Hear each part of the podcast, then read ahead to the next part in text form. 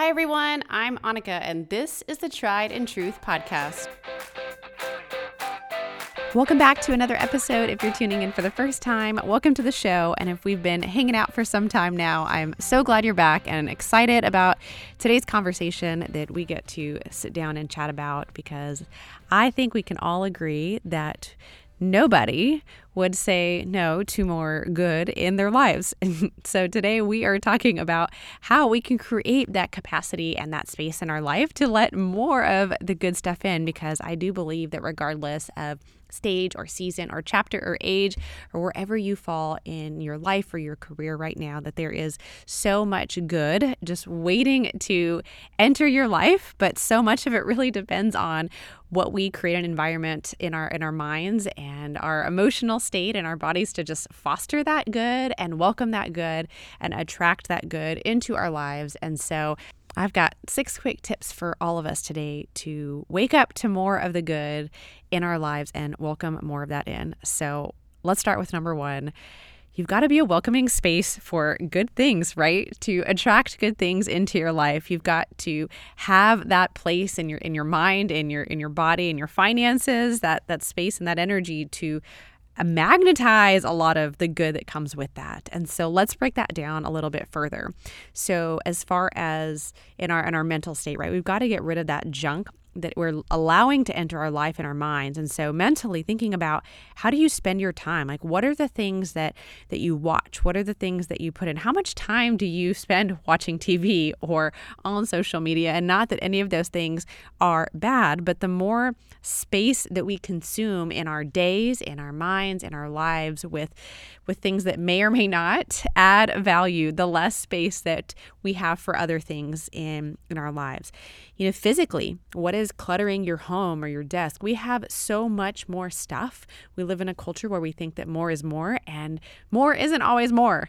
In fact more is is rarely more in, in a lot of the physical tangible things in life. And so really be thinking about what is cluttering your home or your workspace or your think space and just get rid of things. Get rid of the things that that you don't use or you don't need or just mental and emotional distractions. From an emotional standpoint, think about offloading those mental and emotional burdens that you might be curing. You know, I, I don't know why this is such a big struggle for so many of us. And I think it's so much of it just comes with uh, with our upbringing or background or maybe our, our thoughts or relationship with with mental health or emotional health. Um, but there's so much freedom that comes from sharing and getting professional help or just opening up, whether that's with your spouse or with a friend or with your your local community. And as the more that you are willing to become vulnerable and transparent and authentic, on the other side, there's so much just uh, mental support, professional mentorship. When you tell people in that professional space, you know, the things that you're working towards or you're struggling with, you can develop a lot of those really amazing mentors who maybe help you work on some of those weaknesses or, or strengthen some of those those gaps that you might have in in your resume or in your career path to allow for more good opportunities to come further down the road. As we talk about creating a space in our, our lives, it's so hard for me to not talk about the financial component of it because I do think that debt, whether it's student loan debt or credit card debt, personal debt, whatever whatever your debt scenario might look like, I do think the weight of that burden in our in our relationships, in our ability to do certain things and to make certain choices, like we are cut off from a lot of those opportunities and we're cut off from a lot of just um, freedom that I think we can have when that debt is paid off. And so my grandma used to say that in Spanish, but here's the English translation is just drop by drop the bucket fills. And I feel like one of the secrets to my husband and I paying off our mounds and mounds and mounds of student loan debt was really just taking that in into putting it into action. Like if we got a $20 reimbursement from the doctor's office because we overpaid on a, a bill, or we didn't go out to eat one week, or we got a tax return, those are a little bit maybe bigger or smaller. Even those $5, $10, $15 amounts, we would just chunk it away. And even though it didn't seem like much, it adds up so fast. And the faster that you can pay off that debt, the faster you can have access to a lot more opportunities. A lot of the things that you might be saying no to, you can begin saying saying yes to. So save where you can so that you can spend where you can. So as we create this space and take care of our mind, our body, our finances, we magnetize more of the good in, in so many of those areas. Okay, so number two, control less and care a little less about the things that really won't matter further down the road you know, when we show up with all of our plans, we really don't leave a lot of space for creativity or innovation to, to flow inward. We don't leave room for what I like to call these beautiful interruptions. And so it is really important to have a plan, or if you're, you're going on a trip or you're doing something at work, right, to kind of have a process or an idea. But I love the phrase like pursuing it fully, but holding it loosely and just creating that awareness or that openness for those beautiful interruptions in your life. You've probably heard that book a long time ago that was written, The Tyranny of the Urgent, but it's really all about caring less about the unimportant things that we make so important in our lives. So, control less and care a little less as you invite more joy and spontaneity and creativity and wonder and moments into your life. Okay, let's move on to number three have less doubt and more confidence in yourself if and when compliments come your way, accept them. Don't excuse them. Be grateful for them. And in fact, I would challenge you to give some to others too. Uh, also, you know, we've got to look how far you've come and, and not necessarily how far you've got to go. You count all the blessings, the successes, and, and the health in your life. And I think too often we can't see those those blessings of all the things that have happened along the way to, to get us to where we are because we live in this little bubble and we're just seeing this reflection of our problems rather than you know stepping outside for a minute and, and looking back in to all the things that have have that we've done and we've accomplished. So have less doubt in yourself and, and more confidence. And as those doors tend to open and begin to open in your life, consider what might be on the other side and be confident and trust in yourself to know what's best for you in that chapter. And the things that might appear great on the outside may not be really what's good for you. And trust yourself and trust how far you have come and the decisions that you've made along the way to get you to where you are. Which leads me to number four good things can come in small packages.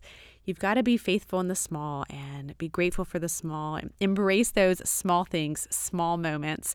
You know, it's not always the dollar value or the amount of time, but it's these little micro moments that often can and do become big things, big memories or big moments or big pivots in life. So instead of you know, sitting around idle waiting for these big, be awake to the small and show up for the small things and small people if you have some in your life. Number five, don't wait for friends. Don't sit around waiting for people to approach you. Go make friends. Surround yourself with people, with community that really add value and challenge you and grow you.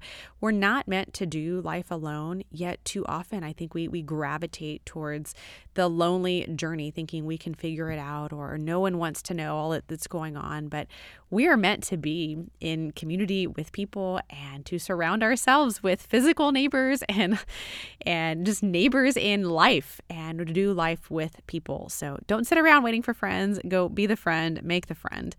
And lastly, we've got to believe in the good and be part of the good. So I want to challenge you to look up and look around, not always down on yourself, down on the day, down on your life, down on your phone, being part of the good. You remember that this doesn't have to be revolutionary.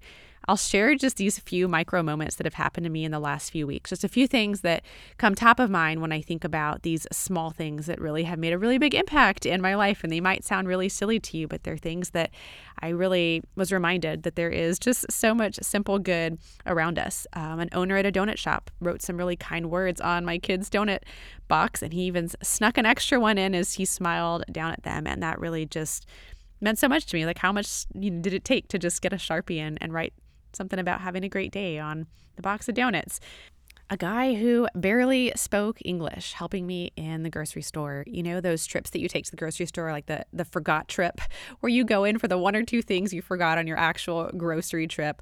Well, I ran in. I think there were only three people working in the entire grocery store. And I went into the 15 or less line, and there was probably 15 people with 15 items in the 15 or less line. And of course, when you go in for those one or two things, you end up walking out with 15. So my hands were completely full. I had not grabbed a basket, even though I should have anticipated that my hands would be full. And this sweet man from behind me who could barely muster up the English words, taking his oil and one bag of fruit out of his basket and tapping me on the shoulder and saying, Please, please take the basket, take the basket. And um, a teenager noticing that my hands were full took our kids to the beach last week and i was coming back with a bag of all the sandy toys and i'm carrying one of the kids and i've got the other two kids running in front of me and this teenager was kind of walking the opposite way he turned around and he was with his sister and kind of broke off from his sister and and just said, Hey, I just noticed that your hands are really full. Is there any way that I could maybe help you? Could I carry some of this stuff wherever you need to go? And sure enough, he did. And he, he helped me carry all of the bag of all the sandy things up to the top. And he even made it a point to look at like where would be the best place to put this down. And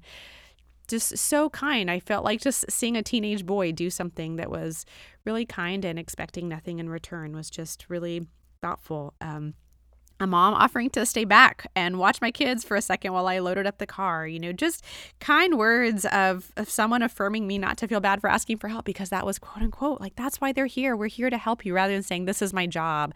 Just those little moments, little things that can really make a big difference and just help people see the good and help people feel like we're all here to help each other and in this together. So it can come in in really small ways, but be part of the good. So there are good things little things and big things all around you, all around me. And so I want to challenge you this week to create the space for them emotionally, physically, mentally, financially, and even spiritually to have more confidence in yourself and accept the good when it comes your way and just be thankful for it. Embrace it. Make friends and be the friend. And remember that good things can come in really small packages.